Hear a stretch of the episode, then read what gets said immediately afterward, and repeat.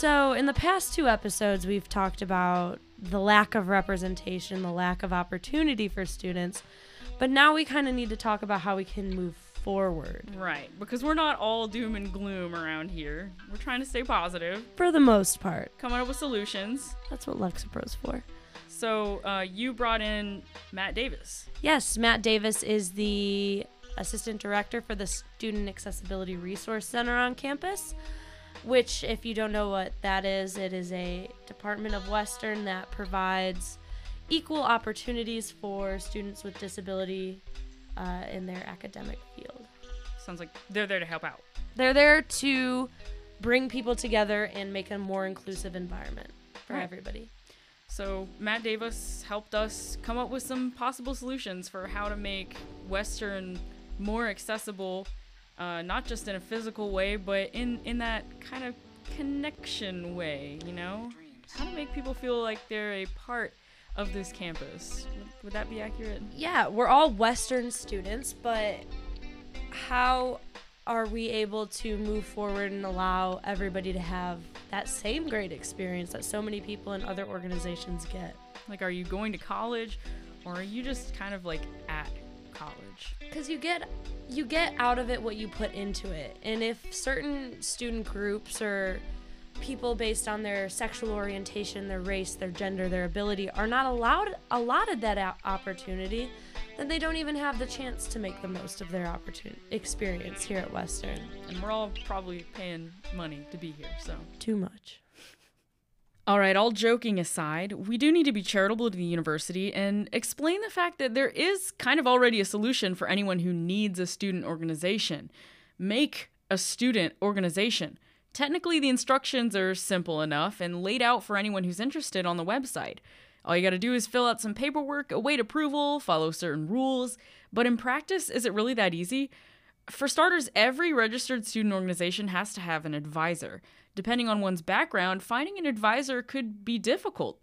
For example, the latest W K U Factbook indicates eighty-four percent of W K U's faculty and staff is white. It might sound awful to ask, but how many professors are willing and able to advise a group of students who may or may not be very much like them in background? Plus, a lot of these student organizations, probably like the Jewish one we talked about in the first episode, had leaders that graduated. So what can people do to ensure their organization is not going to fade away once they get their diploma? Okay. Uh, my name's Matt Davis, and I'm the Assistant Director of the Student Accessibility Resource Center here at W K U, and we provide a wide range of services for students uh, that disclose their disability to the university. So I guess basically she kind of told you a little bit about this project. Um, we're trying to see how campus organizations can, at the end of the day, diversify, become more inclusive. Um, we've kind of been shedding light to the fact that there are a lack of opportunities for students of different backgrounds to get involved on campus. Um, right? Does that sound... Yeah, I, I think you sounded eloquent. I bet. Um, so I guess first off, how do you think campus could be more inclusive for student groups? How do you think campus could more, be more inclusive for student groups? Uh Okay, okay, I get it. That's like a really big question, but that's why we put it in podcast form. So here are just a few of the things that we talked about with Matt Davis. I'm going to sound old, but, uh, you know, you guys are fortunate because you have so many more uh, mm-hmm. outlets for getting the word out, so to speak, because, you know, with social media and not just email and that sort of thing. I think it's important that the initial core group of people that are in the organization have a good experience, because if they don't have a good experience, they're not going to spread the word to other people that they had a good experience. And if it's going to be something where um okay we had a meeting to have a meeting, but we had a meeting about the meeting. I know this is going to come as a shock, but students graduate. You have to make sure when the the guard leaves, the you know the officers, that there's other people that are going to take that responsibility on and kind of help it to to keep, to keep going. So those people who are student leaders right now, what do you think they need to be doing um, differently to make sure that their group, their project is not going to be just like swept under the rug when they leave. I think a lot of it, my advice is to, it's never too early to start that process. It's kind of interesting because it sounds like a lot of the problems these student organizations face are due to, due to the nature of being a student, like the constant, I'm not going to be here forever, but right. I want to do stuff while I'm here. Mm-hmm. And like there's rotation of people in, new people leaving, stuff like that. Um, what other things do you think people can do to, to combat that? I had a former boss years ago that called it the baby syndrome, where somebody creates an organization or a group of students create an organization and it's their baby. So whenever they pass it along, they are very protective of what they've done, and so it's if there are changes made, they're resistant to that because that's not the vision that they saw. And so sometimes that can be uh, a barrier to continuing an organization. When you have conflict is good, but also it needs to be compromised, and sometimes it's hard when it's something that you created and it's something you want to see go in a different direction, in your direction. And so I think that that's sometimes that uh, organizations run into as well. Baby syndrome. Yeah, it's I, my baby and you can't change it. And I haven't right. heard of that, but that makes complete sense. Right. I can see it in a vast majority of other organizations that I've been involved in. Around this point, I started to get kind of curious about whether Matt Davis had actually known about the Jewish student organization. And, and what do you know? We got a little bit of lore on the mysterious Brian Carson, who used to run the thing. Yeah, what do you know about him? Did he leave? Or I think he's no longer with the university. He was mm-hmm. with the university libraries because That's he used right. to he used to send out emails about, please take into consideration if you have a student who is Jewish and we have these holidays, and if they want to uh, celebrate these holidays, not to be penalized for that, and just different emails that, but he's no longer here. Mm-hmm. So I think that may be just what I was talking about. Mm-hmm. Where, and if it's something where it was a quick exit, then sometimes that may be the reason why the organization doesn't continue or hasn't continued. So. Quick exit. That sounds like a code word for... That did not go well. Yeah. Right. And yeah. I don't know his situation. Right. I just know that he he's no longer here. So, right, yeah. Uh, but when you don't have, you know, if you don't have something, uh, at least a shell or a guide for other people to just say, hey, hand it off, then it's not, if it doesn't get handed off, it's not gonna it's not gonna continue. And do you have any suggestions as to how, say, a group of students who wanted to restart this club, right, yeah, how would they go about that from a faculty point of view? Because at the end of the day, that's one thing that often holds students back, is the inability to find a faculty advisor that is as passionate or caring as them, willing yeah. willing to take that on. Yeah. Mm-hmm. Like we've been talking to Jewish students um who've expressed interest in having some kind of group, but is there are there Jewish faculty members who would be willing to help, or does the faculty member even have to be Jewish to kind are of? Are there enough allies of the community? Right, too? Like can somebody just sponsor, um, like such a group or something like that? Maybe like out in the community or something, you know, not just mm-hmm. W K U. So. That's a good point. Because uh, I can use the example of Cameron Levis, who started in W K U Inclusive Ministries, and now he works at Parks and Rec. He's a professor here now. He used to be a student, and that W K U Inclusive Ministries has spilled over into the community. It's not a W K U organization anymore. It's, what is W K U Inclusive Ministries? Uh, you could, hopefully I don't mess this up because Cameron, he'll kill me. No. Uh, but uh, basically what W K U Inclusive Ministries is, is to help people uh, with a wide range of disabilities get involved in um, closer to um, a relationship with God, but it could be through many different avenues. Uh, that's so broad because, uh, give you an example, is actually Cameron, I saw him yesterday, he put on a wheelchair basketball tournament at the Preston Center. Uh, he wrote a grant and, rece- and was able to buy, I know it's got to be at least ten wheelchair basketball chairs, and so they're pretty expensive. And so uh, he works a lot with the Special Olympics uh, and that sort of thing, and that kind of is ingrained in his D N A because his mother did th- does the same thing in Louisville for Parks and Rec. So, uh, but he was one of those guys, and I'm glad I'm on tape now to say it, but he was one of those guys when I met him as a freshman that he was like, you know, nineteen going on thirty, because he had this vision that nobody else saw and continued. So, and you have students like that where they can see beyond, um, see beyond just the initial phase of something, you know, and that's where it needs to be done when you have leadership. Um, and everybody, when he was a student here, and still today, a lot of people in the community know who he is. So, do you think that somebody has to be like Cameron to, to make that happen, or?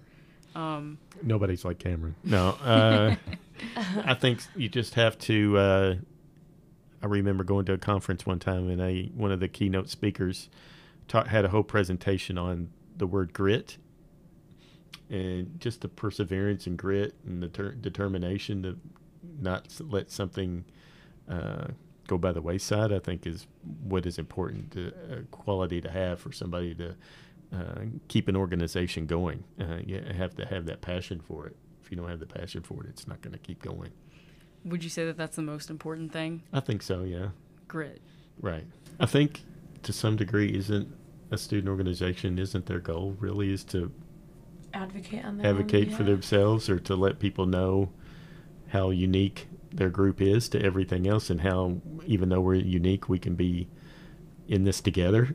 And so I think that's uh, why people get together as a group, because they have a common interest and want other people to be aware of what their passion is. And so that's self-advocacy within itself, I think. If you lose your vision and you're just having meetings and, you know, and you're not really actually doing what the mission originally was, then what are you doing? You know, so. Mm-hmm. So grit, self-advocacy, and a plan, a question mark? Passion? A mission? A shell of a plan? Yeah, something. Yes. Something. People who are graduating. Right. You know, I guess the a line of succession. Exactly. Like recruitment. Sure. These are all things that you could pull out of a basket and then make a like a student group, I suppose, a, a successful, successful one. Yeah. Yeah.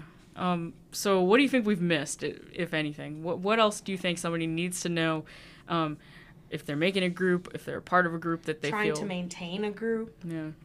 Bring food. That's the simplest answer here, huh? You solved our entire problem. That's it. Bring uh, food. I think that... Uh,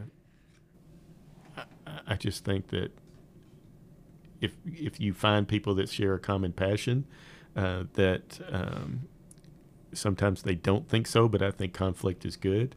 Uh, but it can be not each other trying to, you know, beat each other up or punch each other, but I think having a discussion where you don't agree uh, can make things better for an organization. And, and you know, uh, we have this term that we use in, I remember in one of my classes, called groupthink. So if everybody agrees with everything, then nothing's ever going to get done. Based on who I am, if I don't feel like I fit in anywhere, how much of a, the university are you going to feel part of if you're not part of something?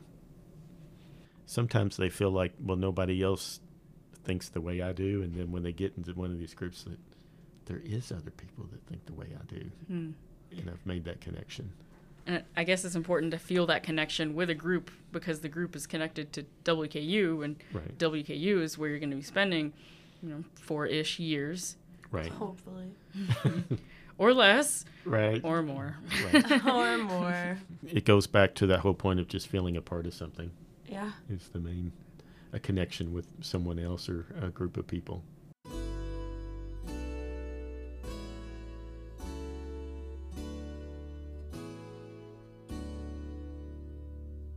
In summary, a lot, right? But while we weren't recording, Isabella came up with this awesome metaphor speech thing, and I'm trying to drive it out of her again for this I, outro. I would say it was pulled from some places, pulled. But you know, um, at the end of the day, what we really have to do is give people who don't have the opportunity to seat at the table. It is our responsibility as students of Western who have been allotted every opportunity, both academically and in our extracurricular experiences, to now use that and turn it to how we can help other students to even have that chair, have that seat at the table so they can have the same experience that we have been allowed. Hmm. And I think, personally, I think the thing that I've most learned from this is to talk to people. Like uh, in episode two, Renisha talks about how sometimes white people only talk to white people and black people only talk to black people. And then if you just break that first barrier and, and talk to somebody who's not necessarily like you, that that can make a big difference. And I mean, I guess growing up in a more urban environment and having the parents and the lifestyle that I was raised in, I never saw that as an issue until I got down here to the South. But, oh, in addition to, I love talking, so talking to anybody is no problem. But I think that is something that as college students we need to learn, especially going into the real world where you're not going to be with people who look like you, talk like you, think like you. I guess that's one of the many things you're supposed to get out of your tuition is some kind of example of how to behave in the real world. So uh, from this point on, I'm going to have that in the back of my head. If there's something going on, the first solution is to literally communicate. And I guess that's a simple lesson, but sometimes you have to go through a lot of hoops to learn it. And it's and it's something that we're never going to perfect. We have to continue working on forever. I need to take that advice myself, personally. Right. So thanks for listening. I assume if you're listening to this, you probably listened to the other two episodes of this. Um, if for you, that, thank you. Yeah, if you liked what you hear, maybe send some thoughts, or if you if you did not like what you hear, you can also send thoughts to w w h r manager at w k u dot e d u. Um, and maybe we'll make more programming like this in the future. I don't know. I am graduating, so. Me too. Nine days away. Somebody will read the email, though, I promise. So thanks again for listening. I'm Natalie Turner. And I'm Isabella Devins.